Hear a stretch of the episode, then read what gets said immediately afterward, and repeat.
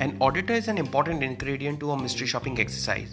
His views, his challenges, and his methodology of conducting an audit makes a lot of impact on how a mystery shopping result would come. A demographically divided auditor profile helps understand the mapping of auditors to brands.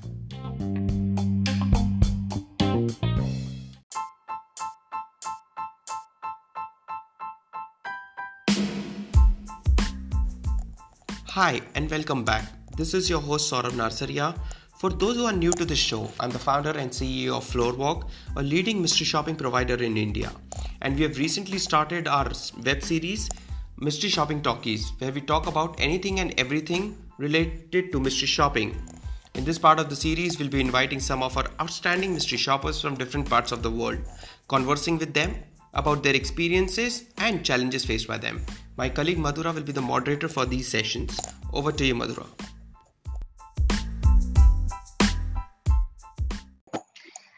Hello, everyone. Welcome to Mystery Shopping Talkies. In this series of our channel, we'll be talking with mystery shoppers around the globe to get effective tips on mystery shopping. We are going to start this session with our one of the best mystery shoppers, Mr. Tirthankar. Hello, Tirthankar. Hi, Madhura. Hi, Team Floorwalk. Hello. Uh, first of all, I would like to thank you for giving your precious time to us. And uh, now I'll be asking you a few questions which are in our mind uh, for our shoppers. And I hope that your experience will surely help our new auditors. Sure, so, please go ahead. Yeah, so let's start with the session. Hmm. I would like to know, first of all, that uh, from where did you get the idea of becoming a mystery shopper? Well, I started my career in the services and retail business. So, as I moved through the career, I definitely understood that, you know, human interaction and service expectation they have to go hand in hand. So, and then once I graduated to become a consumer myself, you know more and more expectations and more and more interaction happen. In yeah. fact uh, mystery shopping is something which we subconsciously do. All of us do. Uh, and but now of course with a number of mystery shopping companies there and with clients taking this exercise as a serious uh, you know uh, part of the operations uh, that's how i started you know uh, exploring yeah. opportunities. So it's been three years that yeah you're doing uh, mystery i'm doing this yeah. Yeah. And uh, although few of them are aware of this concept but there are still yeah. many of them who don't know what exactly a mystery shopping is. Yes and yes. so they are little hesitant to work as a mystery shopper. So yeah. can you please elaborate on this that it is i mean people are in doubt whether it is legal or not?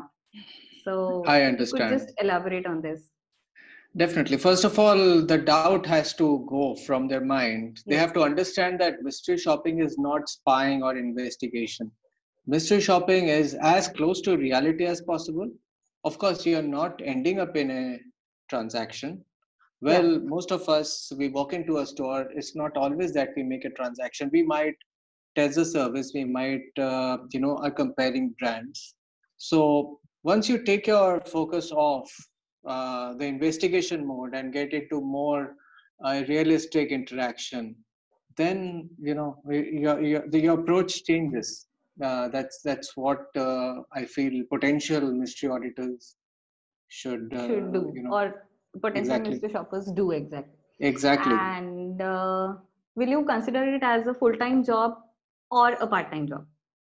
Well given the frequencies of you know opportunities that one gets and also the kind of uh, preparation and homework one has to do. Uh, doing it as a full time is not recommended because uh, the quality will suffer. Yeah. Uh, one cannot do this you know on an 8 hour work cycle every day. Of course one can take up uh, a number of certain number of assignments in a week hmm. and space it accordingly. It is possible maybe in the future if there are enough opportunities available but then they have to be spaced both geographically and time wise yeah uh, and uh, can you just throw a light on how to uh, hide your identity while doing a mystery shopping audit? I feel prima facie one need not hide his identity. Uh, if uh, to as make a mystery it, shopper. As, as a mystery, shopper, shopper, one need not hide his identity. He has to just present himself uh, in the most realistic manner as possible. If he's hiding his identity, two things happen. Hmm. One is that uh, the other person can make out uh, you're less natural. You're uh, the moment you hide something, you're less natural. The quality of the audit suffers. Second is that if you really have to hide your identity, then maybe you know you have not prepared yourself enough, or you don't have the right approach. I feel genuineness is very important. Yeah. This integrity is very important you just have to go confidently and just look genuine. Yes, you just have to go confidently. Hiding your identity or uh, going with an investigative mindset doesn't work. Mystery audit is about uh, the real scenario. It's not a setup. It's not a prank or yes. it's not a setup. We are not trying to. Uh, it's for the benefits of the people who are auditing, whom you are auditing. As for my experience with uh, my contacts in the retail industry, they can make out if somebody is doing a mystery audit. And it's for their own betterment and the betterment of the brand. So one has to keep it as realistic as possible. So few tips for do's and don'ts while doing an audit?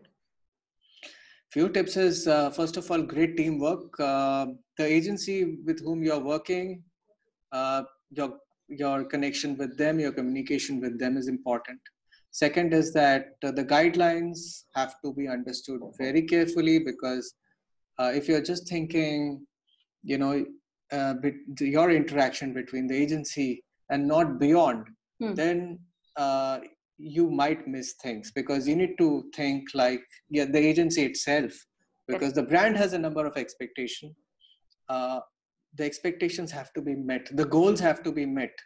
What exactly is required, what is expected out of the audit, what is the output, especially objection handling or the flaws, maybe in signage, maybe in, in body language, maybe in, in the process, how uh, the whole, you know, customer experience, uh, you know, whatever comprises of the customer experience.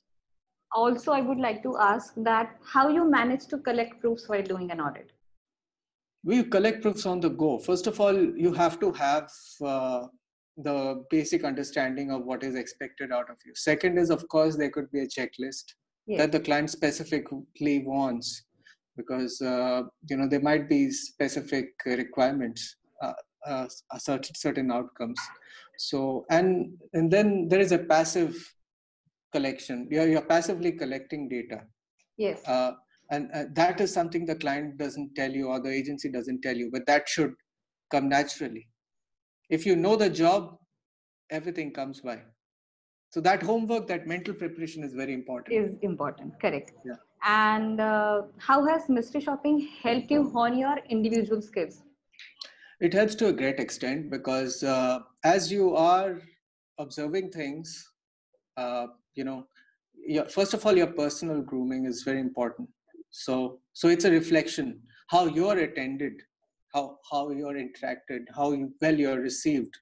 That's that itself is a reflection of uh, you know how well you're prepared for it. And of course it's a learning curve. You know as you undergo audits on and on even your personal communication skills improve because when you're out there to collect information passively or objectively uh, it's your uh, you know it's your skills it's your communication skills it's your grooming skills that matter a lot. Yeah. So we all benefit. I mean with mystery audit is something which we all subconsciously do all the time. Uh, can you share your few challenges while conducting a mystery audit? Uh, challenges in the sense when uh, uh, sometimes a scenario happens where the objective the, the actual list of proofs uh, either the proof is missing or the opportunity gets missed. So there's sometimes it does happen that you miss an opportunity, maybe due to technical reasons or maybe due to you know in the course of interaction you miss taking a certain picture. Uh, those are instances where things are not in your control. So as I uh, had just mentioned yeah. before, the focus has to be there. Uh, glitches do happen. Yeah, mm. and uh, anything uh, anything in particular? For example if you are you were doing an audit and yeah. something unusual occurred. So how Yeah. did you manage to conduct a mystery audit even after that? Any any any kind of story while doing well uh, i can i can mention one failure of mine yeah uh, I would say that's a failure because that that was just the first time uh, after so many years that uh, an audit was not accepted. Uh, I will not be able to name the company, Yeah. but it was a scenario of me walking into a very small store and take a number of pictures and raise a number of objections and uh, also find out a lot of information uh, about the store. Uh, the scenario was not uh, realistic. The store was small. Uh, I could not gather uh, the requisite information, and the audit was not accepted. But I let it go. I mean, it's it's a part of uh, our work. Uh, okay maybe it's a learning curve for the agency. They will definitely, uh, and it was it, it's not a Superman's job. But then th- that scenario, it it happened uh, with uh, one one agency and One- one particular brand, where too much of information was asked for and it was too investigative. So. mm, uh, I- as I said, I cannot uh, divulge details of that, correct but it's part it's part of our work. okay and uh, last but not the least but any final tip to our auditors who are sitting around the globe be just be passionate if you're not passionate don't take it up the passion has to be there. Uh, it's as much a challenge to you as much as it's for the agency who's giving you the work. Yeah. I also wanted to ask that Yeah. uh, how much an auditor should be groomed while doing an audit? Mean, well uh, as as i mentioned earlier uh, he has to do the necessary homework and with only after that accept the audit so when he is uh, you know presenting himself as a car customer or even a customer for a salon it has to be as realistic as possible. The objectives have to be met. One should not just take it up for the sake of that fee that one is getting. That uh, that objective and that preparation has to be definitely there is a learning process but uh, as i said as realistic as possible. Then only you do justice great. the work. Great. Thanks a lot Tirthankar. Thanks, and uh, thank you for sharing your experiences with us. And Yeah. i hope that our auditor around the globe who, are, who will be watching this video uh, they'll be helpful by listening to this. And Yeah. uh, we'll also get connected with you if we need more shopper experiences from you. Absolutely madhura. All Yeah. the best to you and your team. Yeah. Thank you. Thank you so much. Yeah. Thank you. Bye. bye Thank you.